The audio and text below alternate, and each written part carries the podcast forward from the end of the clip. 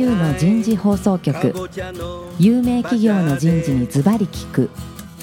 年間約500社を訪問し続けている人事のスペシャリストでありシンガーソングライターとしても活躍する楠田優が有名企業の人事を招いて企業が抱える課題や実際の事例を紹介しながら解決策を模索していきます。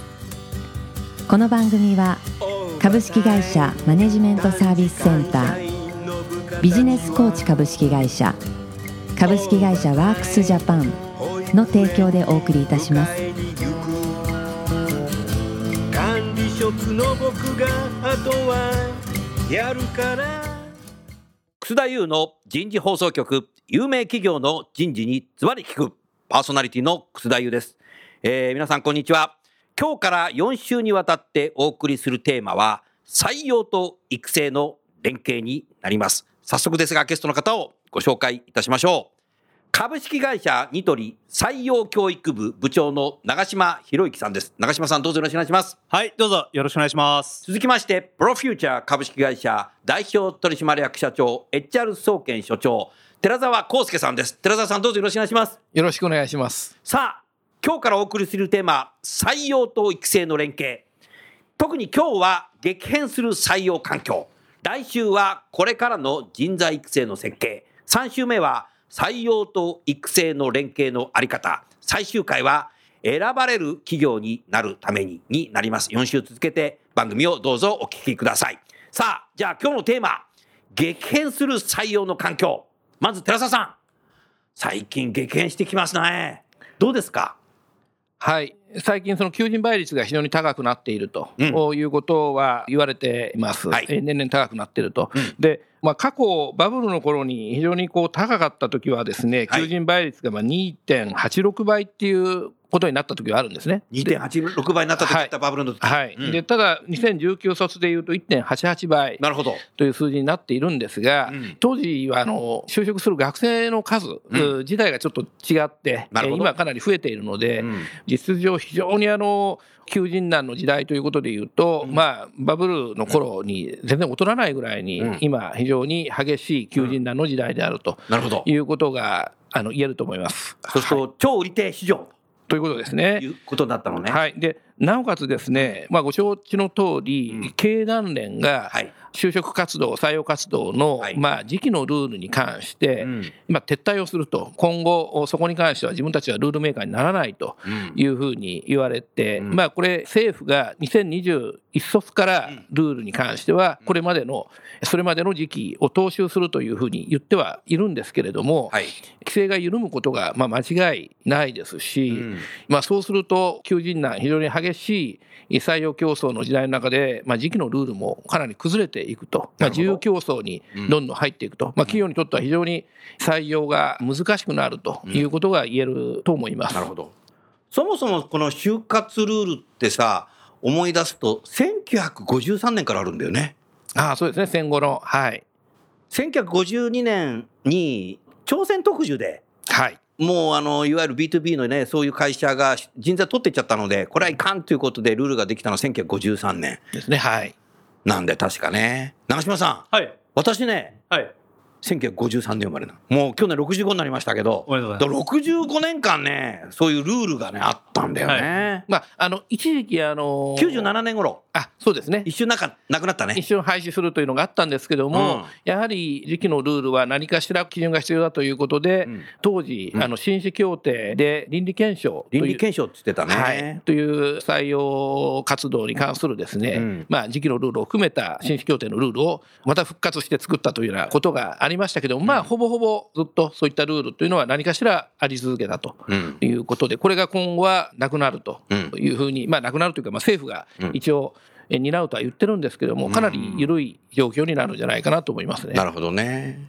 まあ、考えてみれば事業っていうのは自由競争なのでこの採用っていうものだって自由競争で採用してもいいんじゃないかっていう主張がものすごく今あちこちで出てきているのでただそうは言ってもやっぱり学生は学ぶことが本分なので 学生勉強しないで就活ばっかりやってたらどうしようもないのでそこの温度差をどうするかっていうことがもう政府がう決めるってことなんだろうね。そうですね、まあ、学生が勉強することしないこととですね、うん採用時期をいつにするかっていうことは、うんまあ、私はあんまり関係ないと思いますね。なるほど。ええ、あのそれは？時期を遅らしたからうん勉強するかというと、実はこれまでも時期を結構遅らせた時があるんですけども、学生にも先生にも、うんえそれで学生は勉強するようになりましたかと時期を後ろにずらしてですね、うんまあ、ほとんどゼロですねそれは。なるほどだか。ら時期の問題ではないと、なるほど事関連づけて考えるのは良くないと思いますね。なるほど。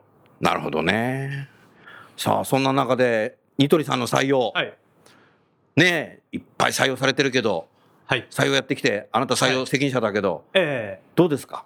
まああの今売り手市場って話あると思うんですけども、はい。まあ私たちはですね基本的にあのこういう売り手市場とかって言葉に惑わされないようにおして素晴らしい。人気企業。いえいえ強いな。いえいえあのそういう嫌味っぽく言ってるつもりではなくてですね、そうですよね。ええ。うん。やっぱり学生さんとの1対1っていう機会をいかに数増やしていくかっていうのがポイントであって、う。んそこをこうどうやってやっていくかってことだけを考えて僕らうちのリクルーターメンバーでいつも言ってるのが、はい。外部環境を言い訳にするなっていうのを第一条にしてるんですけども、それはだってニトリさんのさ、はい、ロマン美女もそうだもんね。まあそうですね他者どうであれ関係ないみたいな、もう自分たちの世界をどう作っていくかっていうことに。そうですね自分たちと彼のリーダーはリーダーシッはいプってそこじゃない？そうですねそそう考えたらやっぱ採用もそうしていくんだろうなっていうふうに今思ったけど。そう言われてみればそうですね。あの、だ通常で言えばお客さん、採用で言えば学生さん。はいそこだけをこう考えるっていう。本当ですよねスタンスはそうなってます。そうそうそうそうはい。うわーでもすごいね。いえいえ。うーん。もう人数もすごい今、はいニトリさん採用される。そうですね。まあ、今のビジネス規模だったらここまで不要なところもあるんですけども、10年後、20年後の中長期の計画からすると、やはり500人規模で採用していかないと。毎年新卒500人。そうですね。ちなみに、はい。リスナーの方に伝えておきたいんですけど、ええ今、ニトリさんって国内は何店舗ぐらいあるんですか、あおよそ。今、国内がちょうど500店超えたところです。500店はい。おかげさまで。ありすげえ。がとうございます。すごいな。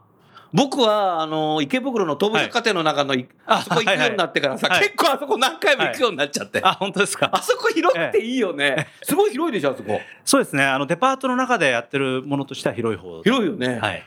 またさ、もう予定してなかったもん買っちゃうんだよね、あそこ行くと。結構面白い見っけちゃっはいて。あ、ありがとうございます。うん、そうか。海外は？海外がちょうど60超えてきたところです、もうね。60ある。はい。すごいね、寺澤さん。台湾、中国中心ですか台湾、中国。はいすごいねそ。れだけニトリさんが海外に進出してるっていうのは、もう結構知らないですね。知らないのうん。あ、台湾が多いんだね。台湾からスタートしてますね。台湾からビジネスは。スタートしてる、る。ああ。じゃあ向こうはナショナルスタッフ採用して。日本から行ったメンバーが徐々にこう引き上げてって、ナショナルに変わって台湾で、そのメンバーが今度中国の立ち上げとか、あ今度中国やったりアメリカとかをアメリカもやってやっる。ていくっていう形です。アメリカどこにあるんですかアメリカ、カリフォルニアですね。カリフォルニアだね。やっぱりあの昔、ほら、あの、ニトリさんの本読むと分かるけど、はいカリフォルニアだよね。そうですね。あうんの会長がロマンとビジョンを見つけたのもカリフォルニアだったんで。そうでしたね。ああ。もうなんか将来楽しみだね、この会社。ありがとうございます。やっぱり寺澤さん、あれだね、こう将来にさ、夢のある会社に学生は勤めたいって思うんだろうね。そうですね。あの、まあ、今までは、企業がこう業界で横並びっていうんでしょうか、うん。まあ、こういう業界を志望してるっていうと、うん。その業界ばかりを受けるとか、ああいう傾向があって、まあ、これ結構あの、採用がこう横並び意識が非常に強いと、まあ、学生の方も企業を見ていて、まあ、割とこう横並びの意識で企業を見るというところがあるんです寺澤さんに言われてさ、自分のこと思い出しちゃったけどさ、ねはい、僕はあの N 受けた時に F も受けてんだよね。電機メーカーね。はいで、結局 N 行っちゃったけど。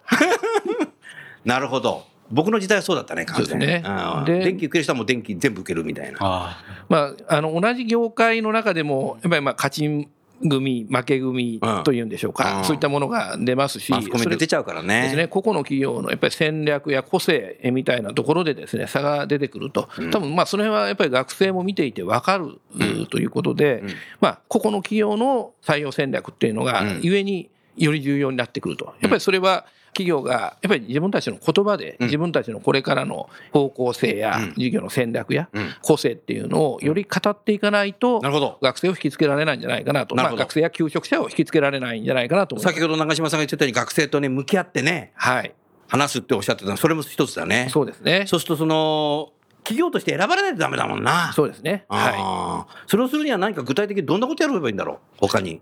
そうですね。今まで、まあ、学生は就職するのは、まあ、ある意味こう当たり前っていうか、うん。でですね、はい。まあ、基本的には働いて食べるためにうん。企業に入るというところから、ちょっといろんな調査や私なんかも感じるところがあるんですけれども、はい。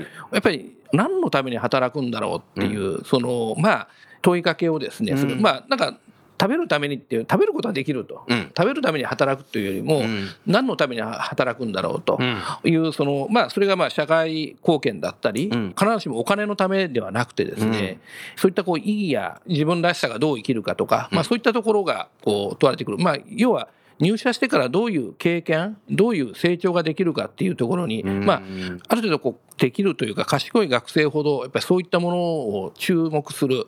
率が非常に高まってるんじゃないかなと思いますね。なるほど。はい。まさに今回の大きな採用と育成の連携というところに来るかもしれないね。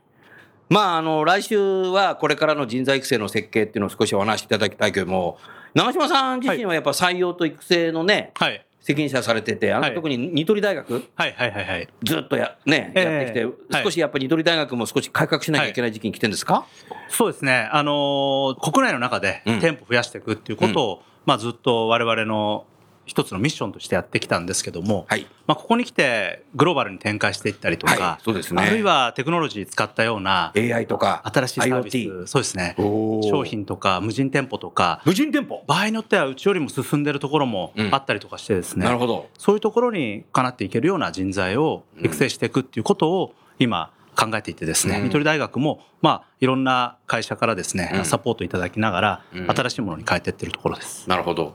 ニトリさんだと AI とか IoT と連携したようなものっていうと、はい。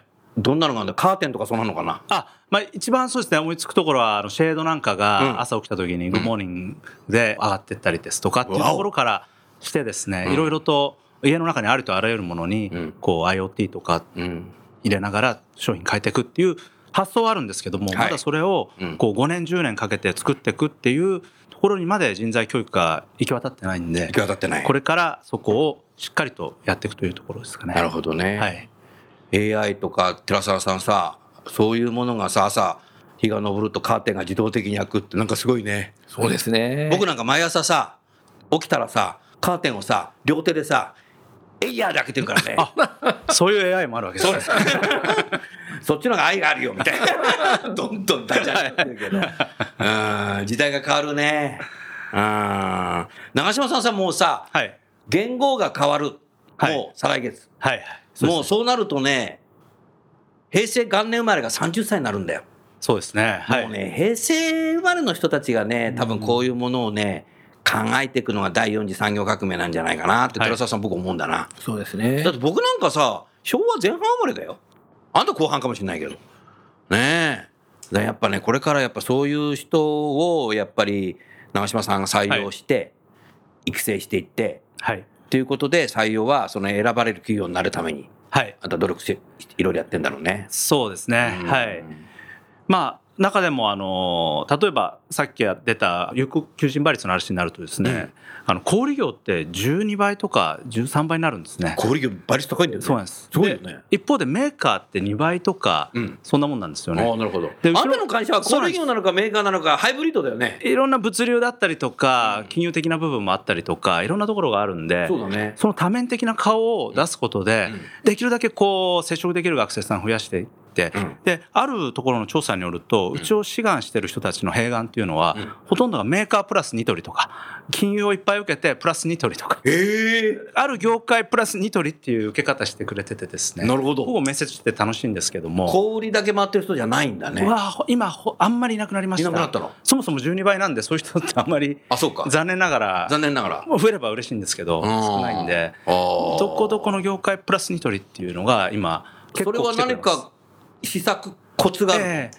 まあ、ウェブサイトもそうですし、いろんなものに常にこう我々の本当に何やってどういう思いがあって、うん手段としてこういろんなことをやっていってで最終的にニトリのお店があるっていうのをうんこう氷山の裏側を見せるようなことをやってんの？常にやってます。寺澤さん、それすすごい重要だね。そうですね。広報活動っていうか、ね。はい。今長嶋さんがおっしゃったように流通小売の求人倍率っていうのは過去おそらく最高ぐらいに高い今今？高いんですね。うん。でおそらくこれは単純に求人なんだからというだけではなくて、うん。やはりそういった業界職種っていうくくりで言うと、まあ、学生がちょっと未来をあまり感じられていないと、なるほど。まあ、これ国のこう人口が減っていくとか、うん。またあの変化の時代でそういうその仕事がですね発展性がないというか、うん。未来がないというふうに、まあ、見られている可能性があ結構あるんじゃないかなと、うん。本当にあのそこが非常に求人倍率としては厳しいですね、まあ、これ、働き方改革とか、そういったことも学生が知って、ですね、うん。働く環境としてのまあ問題もあると思うんですけども、うん。やっぱりその将来、未来っていうのを見たときに、ですね、うん。ちょっとこう将来性が感じられないみたいに思っているところがあると、だから業界のくくりで見せるんではなくて、ん。やはり企業がそういった業界の枠を超えて、ですねやっぱり何をしようとしてるのか、うん。ある種、その変化に対して、それを先取って、えー自分たちはこうしていくんだっていうようなことをですねやっぱりメッセージとしてしっかり発していくということが、まあ、一つと、それと、まあ、あの先ほども話が出ましたが、自分がそこに身を投じたときに、やっぱり成長していって、そういう変化にこう対応して、うん。えーまあ、その先、ずっとこう社会で通用する人間になれるんだと、うん。そういう意味ではこう採用時にやっぱり育成のことをしっかり語るということがですね、うん。今後より重要になっていくんだろうとうん。いうふうに思いますね。夢を見せるってことだね。そうですね。あはー長嶋さん、その、育成のところははい。学生さんどうやって伝えてんの、まあ、あの今、本当に考えていることそのものズバリをですね、うん。あのやっていく内容だったりとかをあのお話します。で、結構小難しい話もするんですね、マーケティングの話とか、僕はあの単独セミナーとか出るんですけおどう、逆に言うと、それに興味を示さない人は、もういいやと思ってて、満足度低くてもいいと思ってるんですよ。満足してくれる人がうん。50%でも60%見てくれれば、うん。その人でいいと思ってて、まあうん、育成とか教育の方針にうん。こう理解して、それは楽しみだと思ってくれる方に向けたメッセージっていうのは送るようにしてます。なるほどね。徹底してるね。ニトリさんはね。すごいね。まあ確かにさ、70年代って僕が就職した頃って日本って工場がいっぱいあってさ、ブルーカラーのね、働いてる人が圧倒的に一番多分労働力として多かったんだけども、みんなもう最初中国移転から始まって海外にまで移転しちゃって、マザー構造だけは日本にあったり、少しね、また揺り戻しで日本にもう工場少しできてるけども、でも今はその後がずっとやっぱりリテールがさ、ザーってできてさ、で、今日はあの、この赤坂の、港区赤坂の TBS の裏のさ、プロフューチャーの23階のフロアからお送りしてるけど、僕なんかあの、麻布十番からさ、ここまで歩いてきちゃうけど、もう右も左も全部お店だもんね。港区っても歩いてるとさ、右も左もどこ行っても店があるじゃない。だそんだけやっぱ店っていうのは増えてる、多いんだよね。だからそういう中でやっぱり事業として生き残っていく。学生としてどこを選ぶかっていうのが、これからやっぱり学生も見てるだろうし、そういう意味では採用っていうところだけじゃなくて、はい。やっぱ成長できる育成っていうところまで、はいやっぱ連携して見せていかないとはい。ダメだね。あ、そうですね。はい。そう思います。そういう意味では、僕はあの、ずいぶん昔に、破壊と創造の人事って本書いたけど、採用と育成部門っていうのは、やっぱり一つのね、部門でやっぱやった方がいいんじゃないかなと思ってたんだけど、ニトリさん、この採用育成ってあなた採用育成部門、はい。はい。はい。採用教育部になってるけども、はいええこれ採用教育部っていいつできたんですか？これはですね、去年の4月に、私が採用2年間やった上で、やりたいことっていうのを会長と社長に話をして、作ってもらったという。なるほど。あのあなたのその気づきはどこからなの、採用と育成は一貫にした方がいいっていうのは。僕の破壊と創造の人事読んだとかそこじゃないですよね。もちろんそれは、あの、拝読させていただいてますけども。おー今のところボリューム上げて言わないで、はい いやいや、なるほど。ええやっぱり本当に学びたいやっていきたいっていう学生さん多くいらしていただけたんで、それだったらそこにちゃんと機会とか支援をしていく必要があるなっていうのを感じていて、うんそこがあんまりこうつなが連携できてなかったんで、うんこう連携するにはもう一つの部署になるしかないなと、まあある意味ある時期だけでもいいんですけども、うん。この部署はまあ1年ぐらいは少なくとも続けたいなと思ってます。うん、いいね。やっぱり目をかけた人は伸びるっていうピグマリオン効果があるけど、採用して、はい、知らないっていうんじゃなくて、はい。育成して成長してるかどうかも見てあげるっていう、目をかけていくことがやっぱ、ね、長嶋さん、ね。寺澤さん、重要だね。あのちょっと長嶋さんにお聞きしたいんですけども、あの私どもの調査でですね、はいまあ、学生にはい。企業のいろんなこう採用シーンでの、まあ、人気度っていうのを聞いてるんですけども、実はニトリさん、インターンシップの人気が非常に高いとはい。そうことで、ええ。あありがとうございます。はい、全体でですね、全企業の中で3位あにありまして、ええ。銅メダルそうですね。全 企業だよやります。ありがとうございます。ね、インターンシップの人気が非常に高いんですね、はい。ちょっとそこの、まあ、どういうことをやられて、ええ。それが結果、高い人気に結びついているのか、インターンシップって、まあ、ある種、まあ、育成を兼ねているようなところがあるので、はい。はい。これ、採用と育成という観点でも非常に重要だと思うんですけれども、はい。ここ、いかがでしょうか？ええ。秘訣は何ですか？どちらかというと心の中は採用につなげたいなって気持ちでいっぱいなんですけども、はい。あのそこをやっぱ出さないで設計から運営まで全てやって、この学生さんが将来何か気づきを得ていい会社に入ってっていうことをこう伝えることに先進してるのが、まあ、ちょっと抽象的な話になると、そういうことをやっぱ徹底してるっていうところが一つ人気いただいていてそれは多分先輩が後輩にどこに就職するにしてもまず1回ニトリのインターンシップ行ってみた方がいいよって言ってどんどん言ってくれるんですね。なのであの8,000人ぐらい結局最終的には来てくれるんですけども、8000人？ええ。まあ、5日間のプログラムなんですけども。インターンシップ5日間。はい、あ5日間を何回もこうあ5日間をね。ずーっとやっていくんですけどうん。もひたすら。ほぼほぼこう公共事業のようにずーっと半年にわたってやっているんですけど。それすごいパワーだね、まあそうですね。だからお礼なんかも来ます。おかげさまでうん、こういう夢が見つかって、ここに就職しましたって、うちじゃなかったりするんですけど。ででもでもはい。でも、消費者で。そうですね。それもありますし、しょ生後輩に涯買うんだよねニトリ、ええ。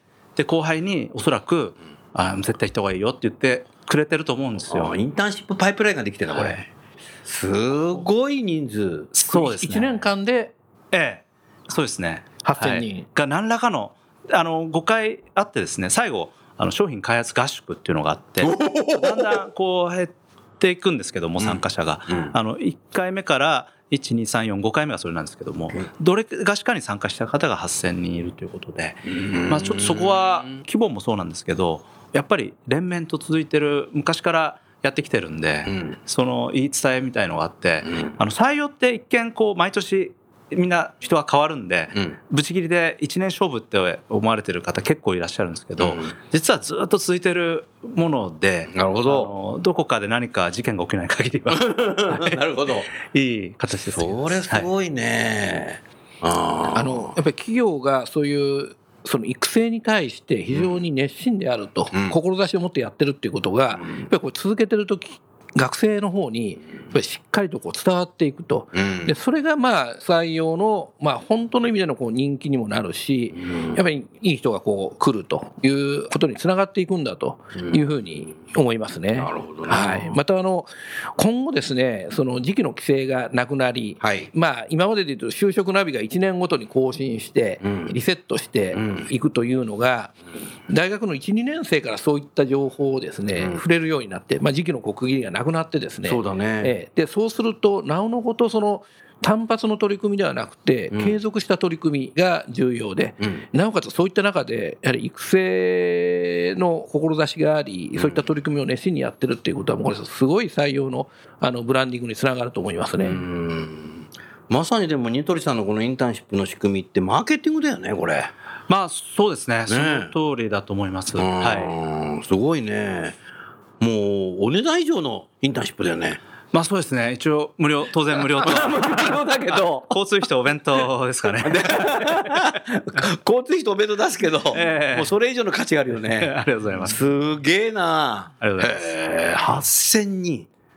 はい。ああでもその学生の中からもう多くがエントリーしてくるだろうね。まあそうですね。エントリーまであのしていただける学生さん多いですね。はい。でも大変だね採用担当の方たちは、まあ、結構うちは大変だと思います。なので、あの、2年に1回ん。全員こう変わってくる。変わってくるのね。で、そうなんだよね新人が、はい。すごいね。3年目から5年目の間の人が、若い人がね、ええ。やるんだよね、はい。ああ。面白いねこれね。仕組みが、面白いですね。まあ、それそのインターンシップって何年前からやってるの、これはもう、まあ、形変えてますけど、うん。合宿とかやり始めたのは最近ですけど、ん。もう10年、15年やってきてると思います。あそんなにやってんだ。昔から、こう、インターンシップって言われてる前からうん。やってきたんで、徹底してるね、はい。そうですね。あ何でもかんでもこうとりあえずやってみようっていうのがうちの文化なので、うん。でとりあえずやったもので今の言葉で言うとアジ,、はいアジリティだよね。そうですね。しばらくほっといてくれるんですよ。失敗してるなって思ってても。会長が？まあそうですね含めてうん。周りの人があ周りの人が失敗してるなと思ってもほっといてくれる。思ってもほっといてくれるんですよわお。しばらく。えその間にうん。こう反省してなんとか改善して。PDCA 回しながら。そのカルチャーいいね。ものが多いですね。失敗したらもうダメみたいなことはないんだね、そうですね。そこは軽いですね。ははい。成功した時にうん。今度逆に周りがつまなくなってくるんで、あの次どうすんのっていう話にはなりやすいですけど。なりやすいの？はい。まあ、面白いカルチャーだなと思います。面白いね。人結構若い人の意見もはい。吸い上げてくれる。んはい。だね。そうですね。上位下達だけじゃないんだね。上位下達意外と少ないですねうちは。あのそうなの？一見やっぱりこう超トップダウンと思われがちもうカリスマなニトリ会長がいるから、全て上から降りてくるのかと思ったけトッど、プダウンの指示の内容は結構広いのであ広いのか。その中でであれば自由にやってる雰囲気があるんであそのバランここがス一番面白いね。かなと思います、はい。広い範囲で降りてくるトップダウンであれば、それぞれの現場が考えるじゃない。自立するよな、そうですね。やらしてみて、えで失敗してるのみんな見ててさ、はい。あいつどうすんだろうってことやりながら ね。反省してえはい。V 字カーフするみたいな。そういうことまで経験させてくれるんだよ、はい。やっぱすごいなこれ、すごいですトッねプ。ダウン完全トップダウンだけの会社もあるからね。なるほどな。はい。わかりました、まだまだお聞きしたいですけどもそうそう時間になりましたので今日はこのぐらいにしましょう。次週はこれからの人材育成の設計になります。続けて番組をお聞きください。最後にゲストの方をご紹介して番組を終わりましょう。ニトリの長嶋さんプロフューチャーの寺澤さんどうもありがとうございました。ありがとうございました。あり。がとうございました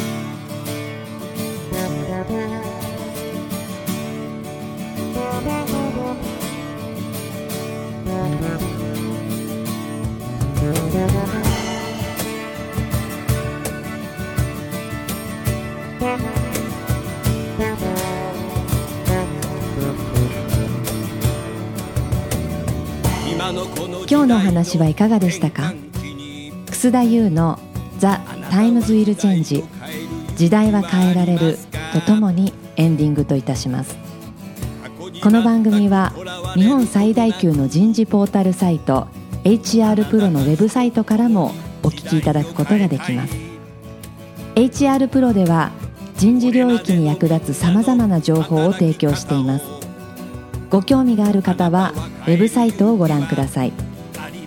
この番組は企業の人材戦略人材育成のプロフェッショナルカンパニー株式会社マネジメントサービスセンター人と組織の生産性を高めるビジネスコーチ株式会社企業の人材採用支援キャリア支援を通じて人と企業の持続的な成長と価値創造に貢献する株式会社ワークスジャパンの提供でお送りいたしました。それでは来週もお楽しみに。みんなで変えよう。できない理由を述べている場合ではない。